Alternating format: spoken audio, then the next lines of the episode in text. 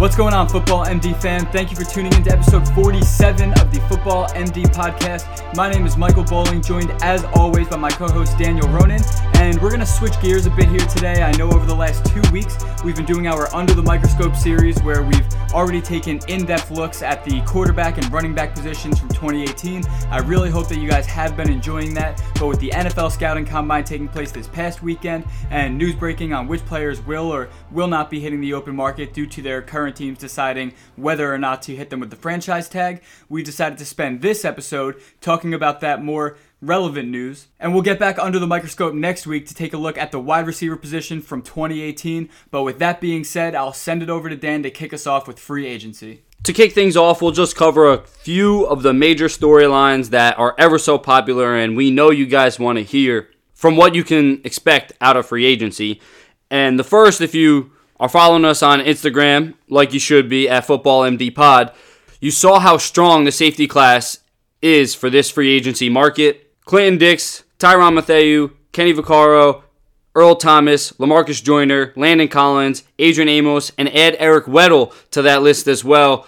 This is an absolutely stacked class. You got veterans, you got young talent, you got production, you have free safety, strong safeties. You really have it all in this class. So a couple of questions come to my mind. So let me ask you the first. Do you think this is showing a devalue devaluation of the safety position? Teams are obviously letting their safeties just walk in free agency. Yeah, I mean, I really don't have the reason for it per se, but I think when you have this many stud players, like I'd be happy if any one of those guys went to my team. So I think when you have this many stud players at the same position and their teams are just letting them walk, hit the open market, and move on to other destinations, I think there's definitely a devaluation. I, again, I said I don't know the exact reason why, but that definitely seems to be the issue going on here. Yeah, and they play an important role to defenses, so I can only imagine that it's not so much the position as it is there's plenty of talent to go around. Otherwise, a vast majority of these guys can be expecting a ton of money coming their way in free agency. The next storyline that we're going to follow up with is the oh so popular Pittsburgh Steelers and what's going on with them. I broke it down into three facets pretty much, and it's the Le'Veon Bell saga, it's the Antonio Brown saga, and then because we are so sure that these two guys are leaving, it's What's the new look Steelers? What how are they going to perform and what are they going to look like? I'll start with the Steelers, and the most important note for the Steelers is they really just shouldn't panic. They can look towards free agency and the draft to find help at the abandoned positions and at more cost efficient prices than Antonio Brown and Le'Veon Bell. But they don't want to panic because they already have themselves set up in solid position with the talent set to take, take over. James Conner at running back and Juju Smith at wide receiver. Both of these guys proved it this year that they can handle themselves in this league, which means they're not drafting or looking for in free agency a number one at that position. They're comfortable there. They're looking for complementary pieces and developmental prospects who maybe could be a top tier wide receiver one day or and a top tier running back one day. Steelers yeah. talent at drafting wide receivers. I mean, they are, they still have James Washington waiting in the wings, so who knows what they're going to be working with him in the offseason and how he's going to look in 2019. So I think with Schuster heading that group, I think that wide receiver core is going to be fine. I could not agree more, Mike, and that's why people are so attracted to looking at Le'Veon Bell and Antonio Brown. It's the money, it's the fame, it's how good they are. We're pretty sure that the Steelers are going to be okay. But as for Le'Veon Bell and Antonio Brown, we haven't really talked too much about where they might go, this and that. Well, now that it is quickly approaching, we're going to dive into that a little bit. And the top two teams most likely to sign these guys have to be the Jets and the Colts. And it's because both teams could really use help at skill positions. Yes, the Colts have T.Y. Hilton, but every team can benefit from more than one wide receiver on the field. And yes, Marlon Mack looks the part of a good NFL running back. I love his style, but Le'Veon Bell would probably be an upgrade. And with the amount of cap space they have, I think you consider the move just based on his talent alone. And as, obviously with the Jets, the cap space and not really having any number one wide receiver, number one running back, dominant workhorse running back that you'd be confident in. So it just the fit and And like I said, the salary cap. Both of these teams are the only two teams with over 100 million in space. They have the money to spend. Why not spend it on some studs? Especially for a team like the Colts, who one or two more pieces, and they could have been much further this season after an already successful season. So it makes a lot of sense for the Colts. Yeah, and then next up, I have two teams that I think are a little bit less likely. The first one being the Oakland Raiders. And that's just because Le'Veon Bell seems like the exact kind of splash signing that Jon Gruden would go for, especially without a true workhorse back on the roster to t- play that type of old school football that we all know he wants to play. And the next team is the Baltimore Ravens. We spoke about this a bit on our early free agency breakdown episode, so definitely go back and check that out. But I do think that Bell would be a great option in the short passing game for Lamar Jackson to help them create some explosive plays, an area where they really lacked in 2018. I think they were in the bottom 10 in the league. So an explosive player like Bell could definitely help turn that aspect of their game around. And I'll bring us right into Antonio Brown. And there's three teams that I could really see him going to. Of course, the favorite is the San Francisco 49ers. I mean, their best pass catcher in 2018 was their tight end, George Kittle, who is a great player, but none of their other options in the passing game looked very impressive. So I think giving Jimmy Garoppolo a player like Antonio Brown to throw to could really bring some great things to San Francisco. The next team I'm looking at here is the Arizona Cardinals, and I know that Josh Rosen wasn't impressive by any stretch of the word in 2018, but I don't think he was set up for success either. Larry Fitzgerald led the team with six receiving touchdowns, and the rest of the team combined for just nine. So, especially with Fitzgerald leaving the team sooner rather than later, I think signing a new, dominant number one receiver would be a good move for the Arizona Cardinals' future. And the final team that I have is the Green Bay Packers because maybe I'm just being a little bit fantasy greedy here, but who would not love to see Aaron Rodgers throwing the ball to Antonio Brown? I think that would be awesome. But for real though, Rodgers and the Packers struggled in 2018 due to every other receiver not named Davante Adams struggling to get open on a consistent basis. The Packers also have two first round picks this year that I think they could try and exchange for Antonio Brown. No, and that makes a lot of sense. And one thing I just want to note is how you have Antonio Brown all three fits are in the NFC. I think that's smart because it is going to happen via trade. They're not going to cut him. The Steelers are adamant about that because if they cut him, they're gonna he's going to hurt his cap too much. So they're going to trade him, and if that occurs, they're not going to trade him. Definitely not in the AFC North. I wouldn't put him in the AFC at all. More than likely, they're going to put him in the NFC so they don't have to see him again. Didn't even consider the trading out of conference thing, but I'll, I'll definitely take credit for it. Some, some good picks there. Yeah. The next storyline we're going to talk about in free agency is the free agency quarterbacks. And yeah, the class is not deep this year. Uh, there's only two really worth mentioning, I think, but we all love quarterbacks and the league is based around them. So keeping you up to date on what's going on at that position is always important. The big name, obviously, this year is Nick Foles. And we all know that he's rumored to be going to the Jacksonville Jaguars, but nothing is official until the league year opens. And although I like the fit, and really anything is an upgrade over Blake Bortles, I am not sure that this is the greatest move for the Jacksonville Jaguars franchise. Unless they are planning for Foles to be the bridge quarterback and bring along a rookie or young prospect, I don't like the idea of Foles being, quote unquote, the guy. Listen, I get he has played some good football as of late.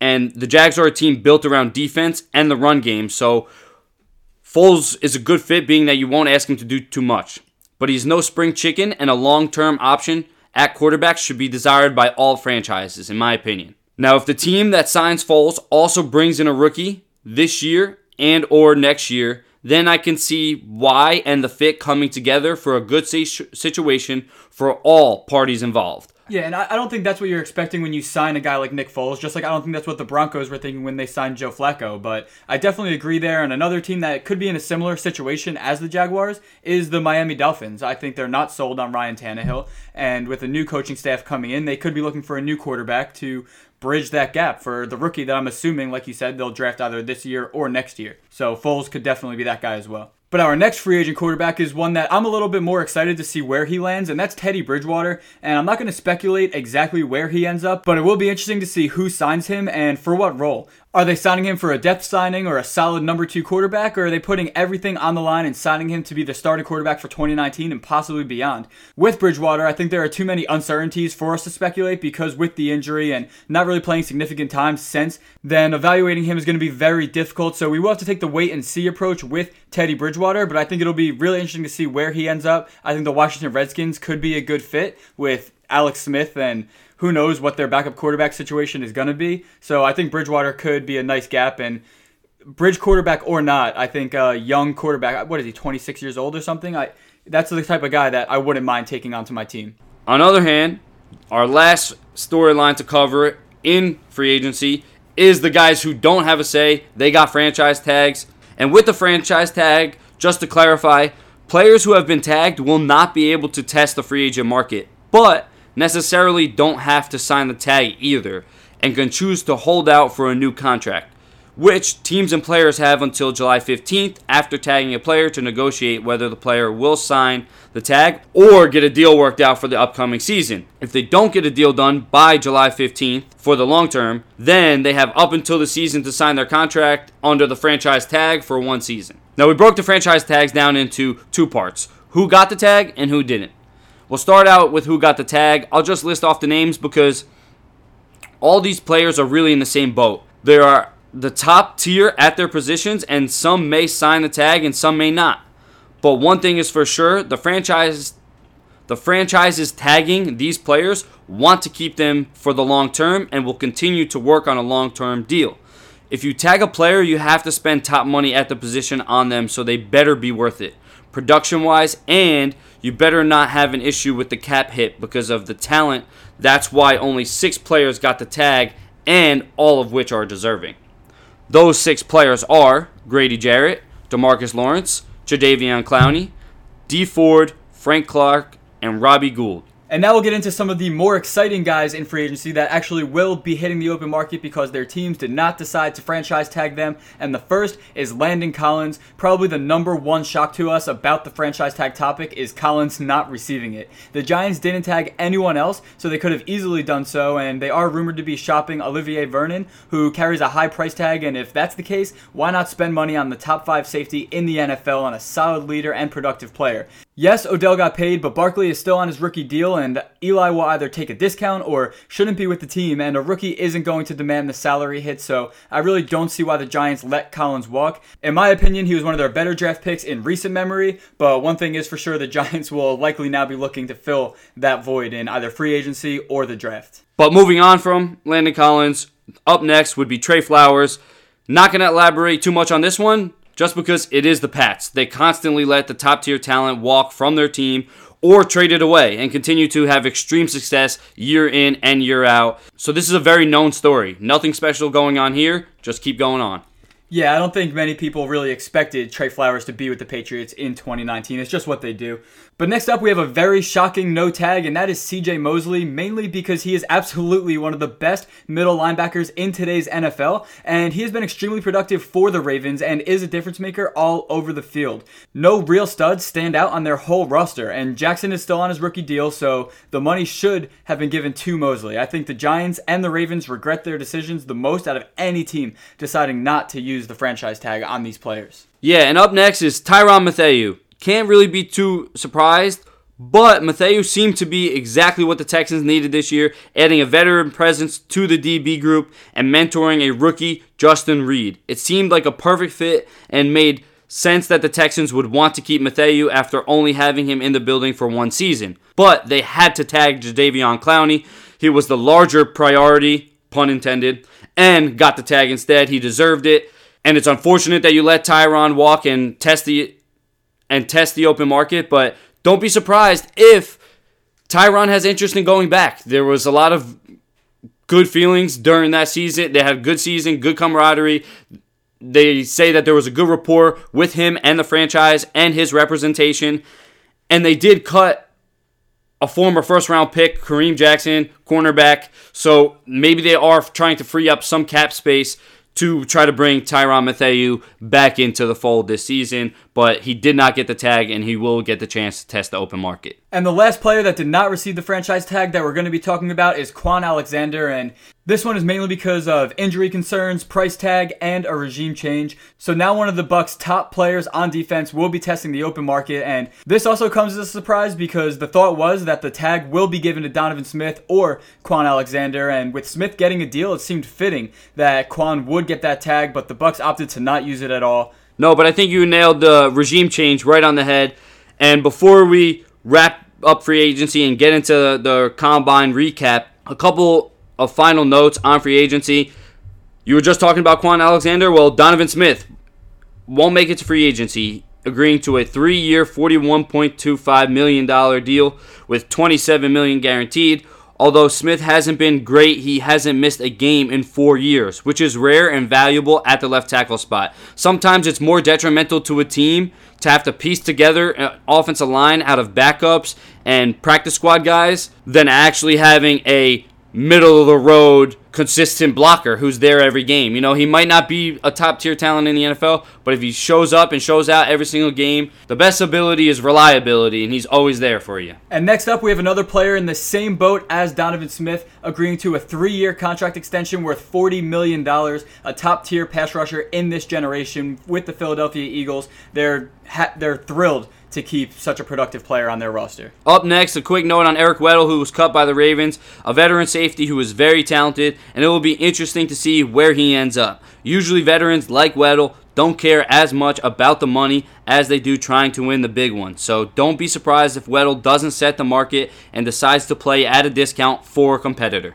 And now we spend so much time talking about Le'Veon Bell, but there are three more free agent running backs hitting the open market that I think are going to be pretty desirable by NFL teams. That's Mark Ingram, Tevin Coleman, and Jay Ajayi. In my opinion, I think that Tevin Coleman is the most desirable just because of his combination of skill set, age, and wear and tear. Now, of course, Jay Ajayi, you're really rolling the dice with that one. He's dealt with injuries throughout his entire career. We've seen spurts of him not being productive. I know that Tevin Coleman was not productive in 2018, but we have a much longer history to look back on of a very productive workload from him. And then Mark Ingram, I mean, he's pretty much anytime he's gotten the opportunity, I know there was a stint earlier in his career when Sean Payton just seemed to hate him, but ever since he's been getting that workload, he's been one of the more reliable running backs in football. So I think he'll find a job fairly quick. Um, I know I brought up the Ravens earlier for Le'Veon Bell. I think Mark Ingram to the Ravens would be a very interesting fit. I, I honestly wouldn't be surprised if he ends up back on the Saints. Up next, of the top five free agent edge rush- rushers, Lawrence, Clowney, Flowers, Clark, and Ford, Flowers is the only one who did not get tagged. Some of the names to watch that will rise in the interest because of the tag players above are Ezekiel Ansah, Dante Fowler Jr., Preston Smith, and veterans like Clay Matthews, Terrell Suggs, and Cameron Wake will probably all sign pretty quickly because there's high demand for pass rushers in today's NFL. Yeah, and there's still plenty of top interior defensive linemen that are going to be hitting the market as well, including Suh, Richardson, Wilkerson, and Darius Philon from the Chargers. He's a sleeper name to keep your eye on as well. There's also a good amount of talent at the linebacker position, inside and out. Jordan Hicks, CJ Mosley, Denzel Perryman, Kwon Alexander, Jake Ryan, Manti Te'o, Anthony Barr, KJ Wright, Thomas Davis, and Mychal Kendrick. So there's a ton of talent there look at all those guys that have jobs for next season. And now we're going to kind of switch gears here because I'm not very confident in this cornerback free agent class. A couple of promising players and role fillers, but to get a difference maker, teams will have to look toward identifying one in the draft. Quarterback, offensive lineman, wide receiver, and tight end are all positions with similar outlooks. And lastly, because this is more recent news, interesting to see what happens with the Browns and Jamie Collins. Obviously, Jamie Collins was cut and the Browns free up a ton of cap space, over $80 million for 2019. I believe they are the third highest behind those top two teams, the Jets and the Colts that we talked about earlier, who have over 100, 100 million in cap space.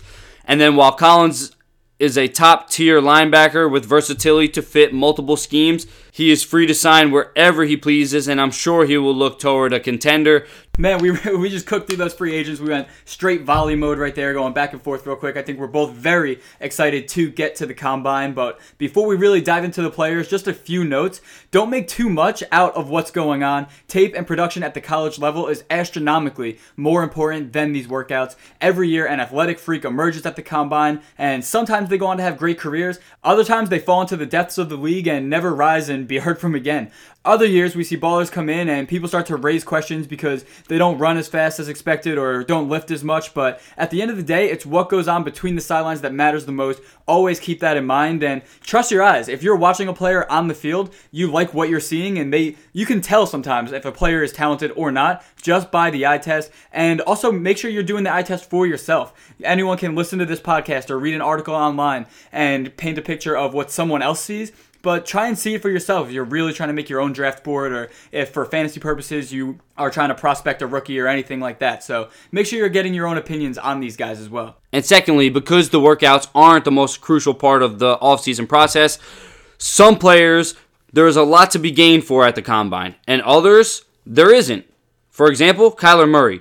Now I'm aware of the rumors he isn't a motivated leader and his interviews didn't go well. I will refrain from speculating on what I don't know and stick to football relevant discussion. But in his position as a highly rated quarterback, maybe the highest rated quarterback of this draft class, there's more to lose than to gain if he doesn't perform well. And on the flip side of that, the players who maybe come from a D2 school or maybe weren't the most productive in college and maybe didn't play in the Big 10 or the Big 12 or the SEC these guys get an opportunity to really gain more. So that's really what you're looking for. You're looking for guys who you didn't expect to outperform your thought, and simply the guys that you're are highest. You're just looking for them to kind of check boxes along the way, and this can kind of hurt them more than it could help those guys because the tape is more important. And if you've seen it in college, that tape is more important. With that being said, let's discuss some of the prospects at each position that either helped or hurt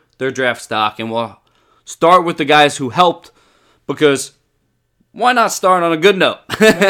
why not be positive? And here are a few guys that nailed this combine. Up first, Nick Bosa. His results run as 4.79 40 yard dash, 29 bench press reps at 225, 33 and a half inch vertical leap, 116 inch broad jump, 7.1 second three cone drill, and 4.14 second 20 yard shuttle. His 40 is fourth best among all D linemen. His bench, vert, and broad were all still top 10, while his three cone drill was fourth best and his 20 yard shuttle was second best.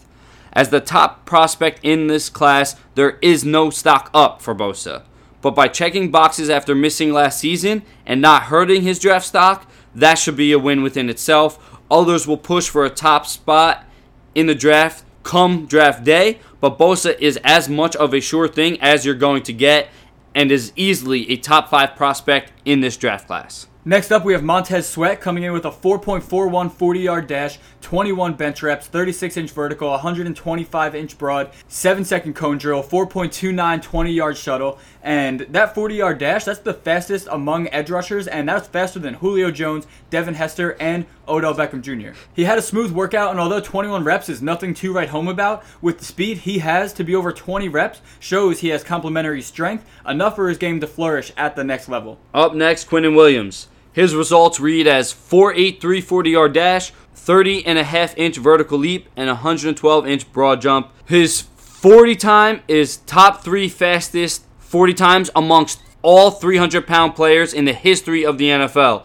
So Williams was flying at that speed and checks all the boxes from size, speed, and production standpoint. He's a top five talent in this draft, easy if not number one. And another guy flying at his size.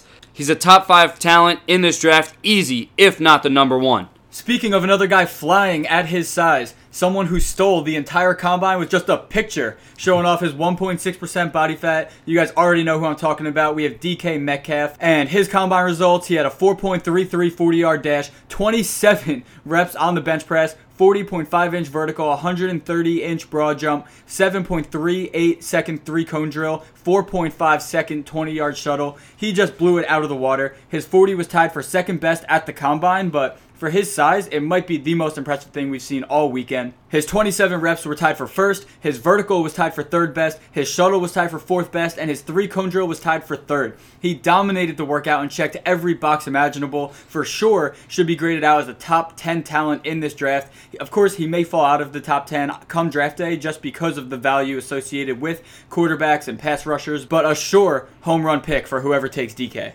Yeah, and we're not going to talk about the other guy, but I'll just mention real quick. N'Keal Harry matched that 27, 27 reps. reps. He didn't run as fast. At the same weight though, they're the same weight. And he and he and he ran like a four four or four Happy five, which was Happy pretty good. Yeah, so dude, I told you about these guys early. Yeah. I told you. Yeah, so Put me onto I- him months back. yeah, I told you. And these are two guys that I'm happy that now they're showing out because both guys I was really excited about. Moving on to a guy that I am increasingly getting a bigger, becoming a bigger fan of, Cody Ford. His results will not blow you away. 5.21 40 yard dash, only 19 bench re- press reps as an offensive lineman, 28 and a half inch vertical, 104 inch broad jump, 8.27 second three cone drill, 4.87 second 20 yard shuttle. His combine workouts didn't impress you, like I said, very much at all. None of his numbers were tops at his position, and the 19 bench press reps does hurt him a bit. And maybe it's silly that I'm one of these guys buying into this, but I fell in love with his potential. Young with a very thick and explosive lower body, and his on field drill- drills were, in my opinion, top of the class. I said earlier how some people will outperform their workout, and I'm expecting Ford to do so. And next up, we have Andre Dillard coming in with a 4.96 40 yard dash, 24 bench reps, 29 inch vertical, 118 inch broad jump, 7.44 second cone drill, 4.4 second 20 yard shuttle. It was a great day for Dillard. His 40 was the fourth best, and only the top four were under five seconds flat for the offensive lineman. His broad jump was the best on the day for the offensive line. The three cone drill was second best, and the 20 yard shuttle was another best on the day for the position. Dillard then finished up his impressive showing with solid on field drills, really just showcasing his mobility and quickness off the snap, which projects him to be a successful pass blocker, which, as was expected, but as you were saying earlier, it's always nice when a prospect confirms what scouts already believed by the tape. He just was checking those boxes all day long. Up next is Daniel Jones, and his results for 8.1 40 yard dash, 33 and a half inch vertical, 120 inch broad, 7 second 3 cone drill, 4.41 second 20 yard shuttle. His 40 yard dash was top 10 at the position. His vertical was tied for third best among all quarterbacks, and his broad was tied for first. His, thong- his 3 cone drill was second best, and his shuttle was still top 10. This means he checks the physical boxes, maybe even a little better than expected. Then, when it came to throwing the football, I really liked what I saw especially on the deep ball, with good touch and placement, and I was impressed with his abilities overall all day from start to finish.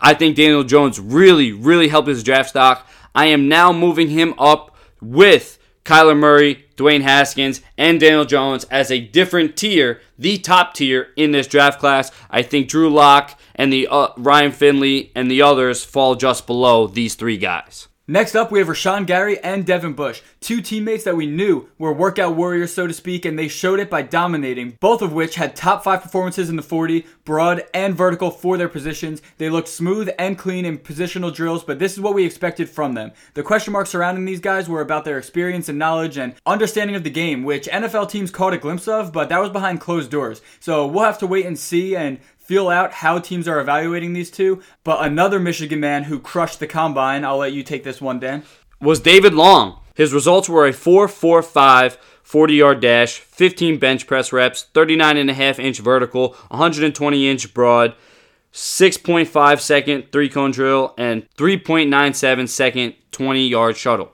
Every year, there are a few Michigan men who show up at the combine and don't meet the expectations set forth by their impressive and productive showing throughout their NFL throughout their NCAA season. Mainly because the whole defense is talented and plays less talented teams. Therefore, the production is a little elevated. Long broke that narrative by showing out in the drills, especially the three cone drill and shuttle, that proves agility, quickness, and change of direction. Keys for any defensive man. He had the fastest times for those three. He had the fastest times for those two drills out of all players at all positions, with his college production being so good, only allowing nine catches all season in 2018. Long stock is definitely on the rise. And now I'm going to tackle two more teammates here with Noah Fant and TJ Hockenson coming out of Iowa. I'll start off with Fant. And as a smooth and fast route running receiving tight end, played every bit of his role and really helped his draft stock with the fastest 40 time. And for TJ Hockenson, he really impressed as an inline blocking tight end and proved to be smooth and agile while explosive in the blocking and field drills with good understanding of hand placement and blocking techniques. Together, these guys were the top two at the tight end position in both vertical and broad jump, as well as the three cone drill and the 20 yard shuttle. So the duo really dominated the day for tight ends and are proof that there are many roads to the NFL. And the quick recap of our speed champions before we get into those guys who hurt their draft stock at the combine. This last section is just because everyone loves the 40 and the top 6 guys in the 40 yard dash were the only 6 under 4.35. If you're under, if you're in 4.3, you're fast. Don't get me wrong. But if you're in the lower 4.3s, you're cooking. You're one of the faster guys in the NFL. So those six guys were Zedrick Woods, number one safety out of Mississippi with a 4.29. Second was Jamel Dean, defensive back out of Auburn, 4.30. Number three was Parris Campbell, wide receiver out of Ohio State, with a 4.31. Tied with Parris Cam- Campbell was Andy Isabella, wide receiver, Massachusetts, with a 4.31. Then Mecole Hardman, wide receiver out of Georgia, with a 4.33, was tied with DK Metcalf, wide receiver, Mississippi, 4.33. Those were your speed champions of the combine.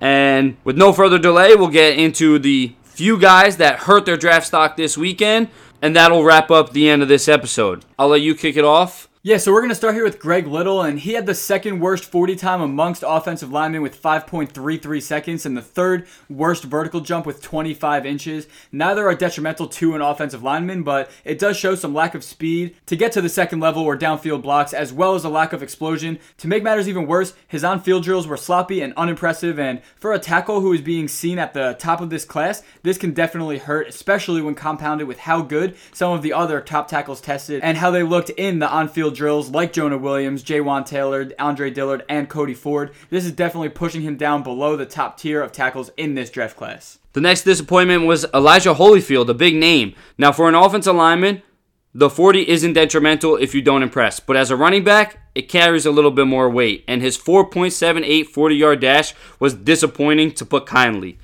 Two punters and a kicker ran faster 40 times than Elijah Holyfield at the combine. And then when it came to the on field drills, his catching was very spotty, dropping well thrown footballs way too often, making him seem to lack versatility. Forcing scouts to go back and question the initial evaluation that had him at the top of the running back class. Whether it was his big name or production that had him inflated, his draft stock is sure to take a hit after this weekend. Now, next up, we have probably not the most disappointing, but probably the workout that stuck out as the worst as a whole, for me at least, was Kaden Smith. In all honesty, he just didn't look like he belonged there. I stated earlier that tight ends have a luxury that some other positions do not. You don't have to be able to do it all. You can honestly be a one trick pony if you're good at that one trick. Case in point, you need to be good at at least one thing, and Smith failed at pretty much everything. On field drills did him no favors either in both catching and blocking, and he was he was slow and weak with very little to no explosion in his jumps. Just like Little, too many other players at Smith's position impressed all weekend, so this hurts his stock significantly. And someone that the scouts are definitely going to go back and watch tape on, but I think will be just fine, is Riley Ridley. He is the least that I'm worried about on this list because I understand the red flags raised due to his workout. Being under 200 pounds and running 458 40 yard dash is not good. I actually read that no player under 200 pounds over a 4.55 has been taken in the first 75 picks of an NFL draft. Then, jumping only 30 and a half inches in the vertical also didn't help, so people will definitely go back and reevaluate Ridley. But with good family ties and a chance to improve his numbers at a big pro day like Georgia's could save Ridley's stock.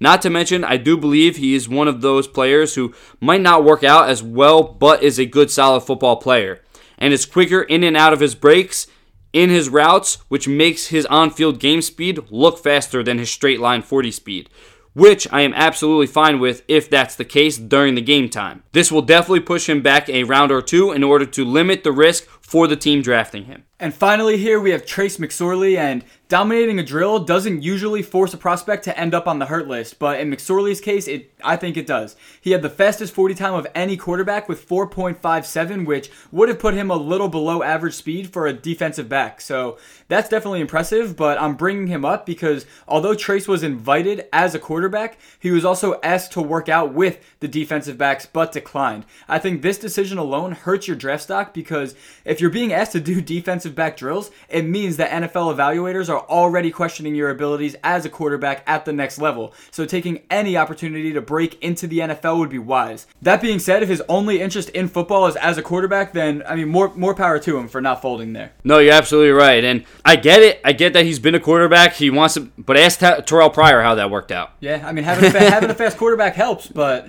absolutely, but you got to be able to play the position as a whole. And McSorley's a little he's a tough evaluation because he was very, very good early on in Penn State, and he actually became less productive as the years went on, and that's why evaluators aren't as high as aren't as high on him now. But I just think you'd be lucky to be in the NFL or at least be looked at in the NFL in any capacity. So, I mean, listen, the way I see it, it wouldn't have forced you to be a defensive back at the next position. You should have just worked out. You should have just worked out, seen what you could do.